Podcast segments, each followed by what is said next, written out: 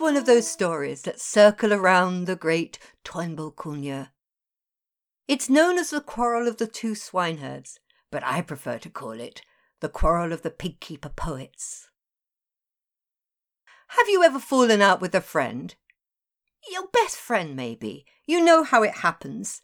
One of you makes a silly joke or says something you don't like, and then goes and laughs or grins in a funny way. You wait for your friend to say sorry, to realise that your feelings have been hurt. It isn't that bad, but it feels a bit as though you've trodden on an unexpected crack in the floor. Would it help if you went and said sorry yourself? But why should you? It wasn't your fault. You didn't do anything. It shouldn't be you that apologises.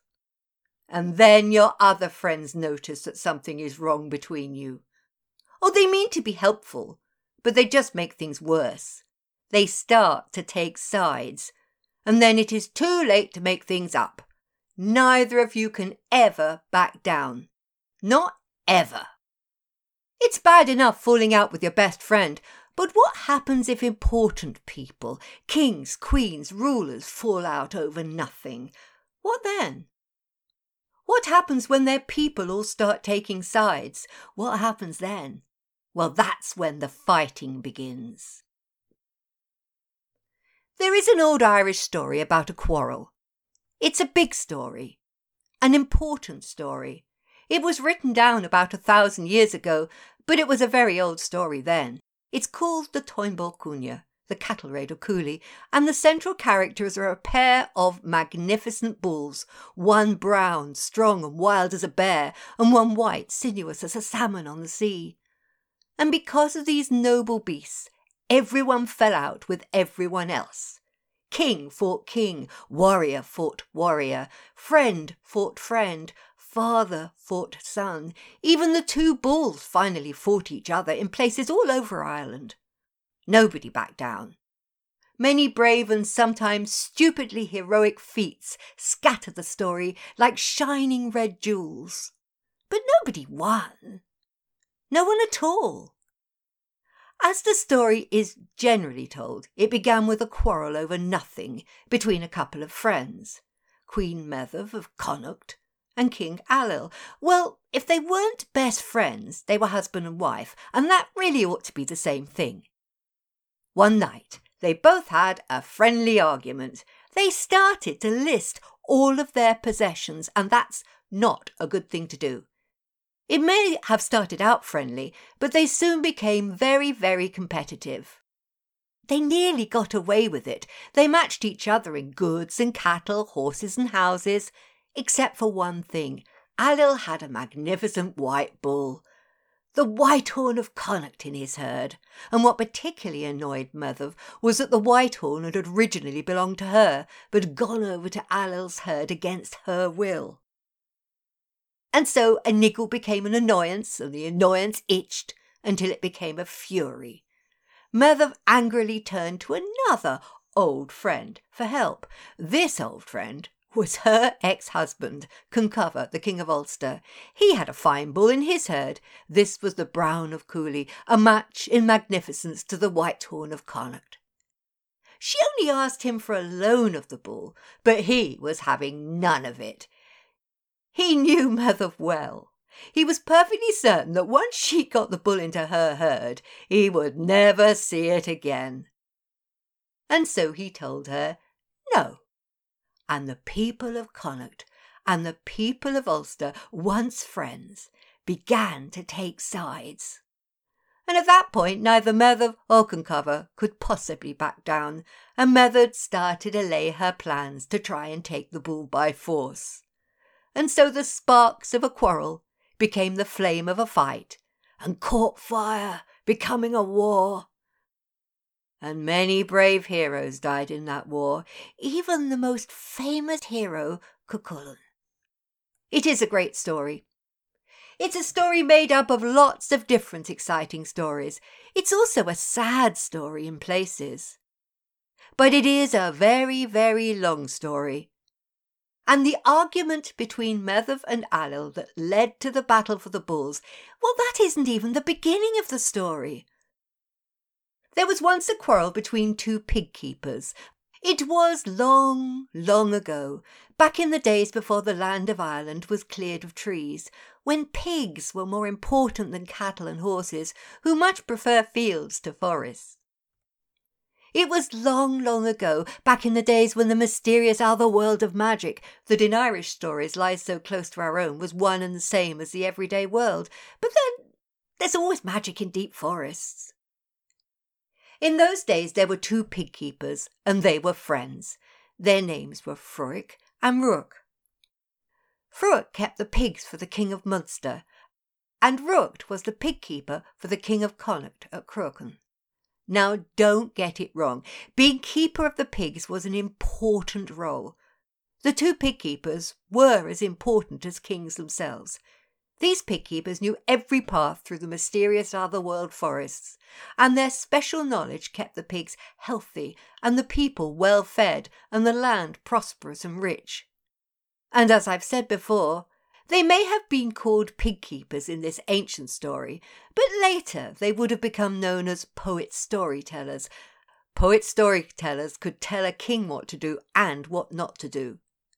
Besides that, the story tells how they had the power to shape change themselves into any form they chose, and most pig keepers can't do that. And they were the best of friends until. The people, their friends, meant well. They were proud of their poet pig keepers. The Connacht people began to boast about Rook. He's the most powerful, they said. He has the best magic. Well, the people of Munster were not having that. Don't make us laugh, they jeered. Anyone could see that Fruic has more magic in his little finger than Rook as it has in his whole head.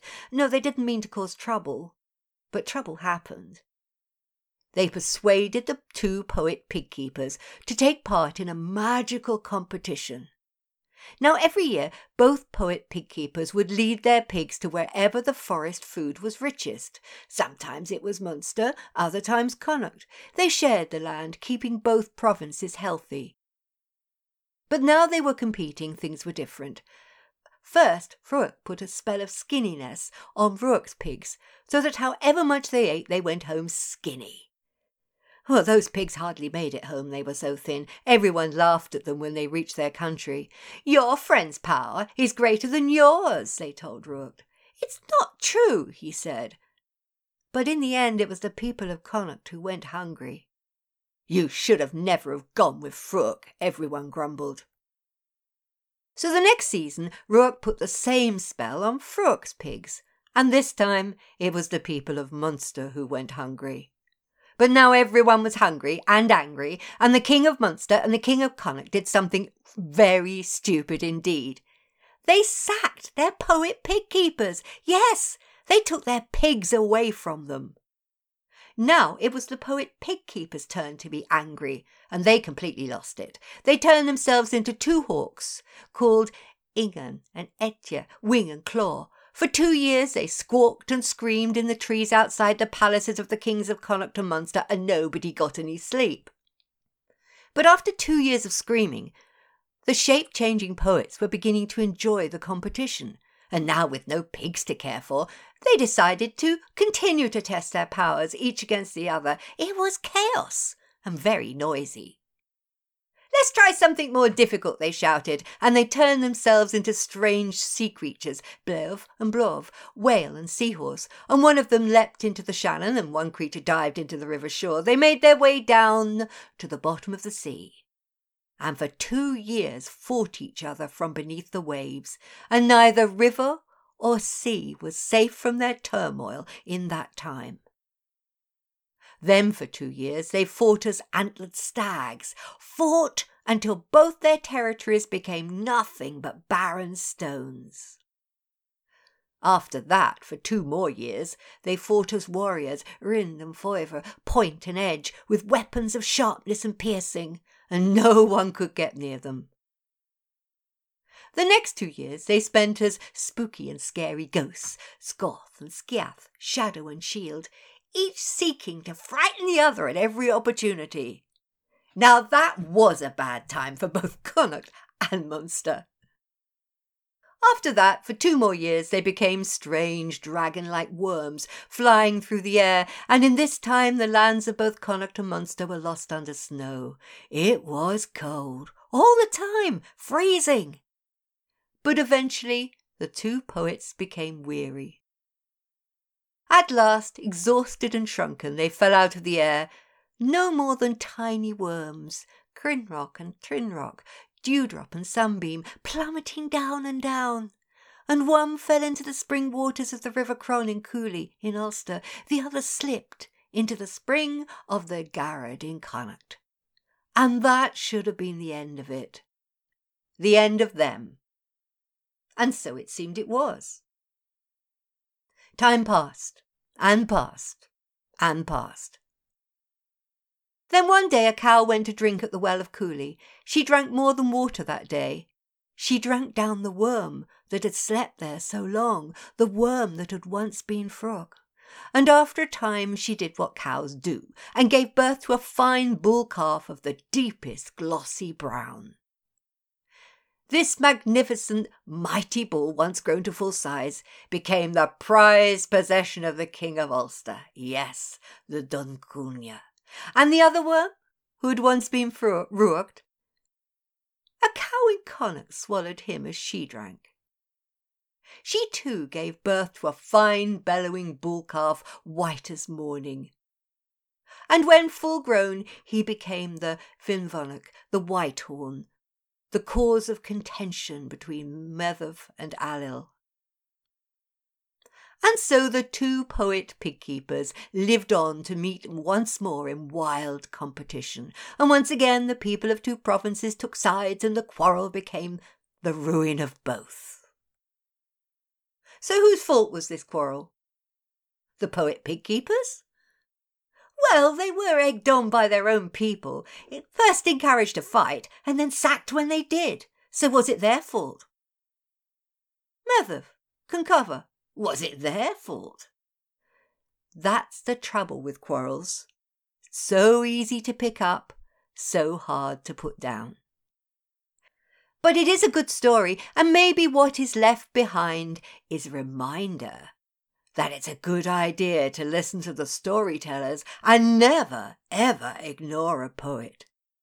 And as the poets and storytellers have always said, a good story is always worth the telling.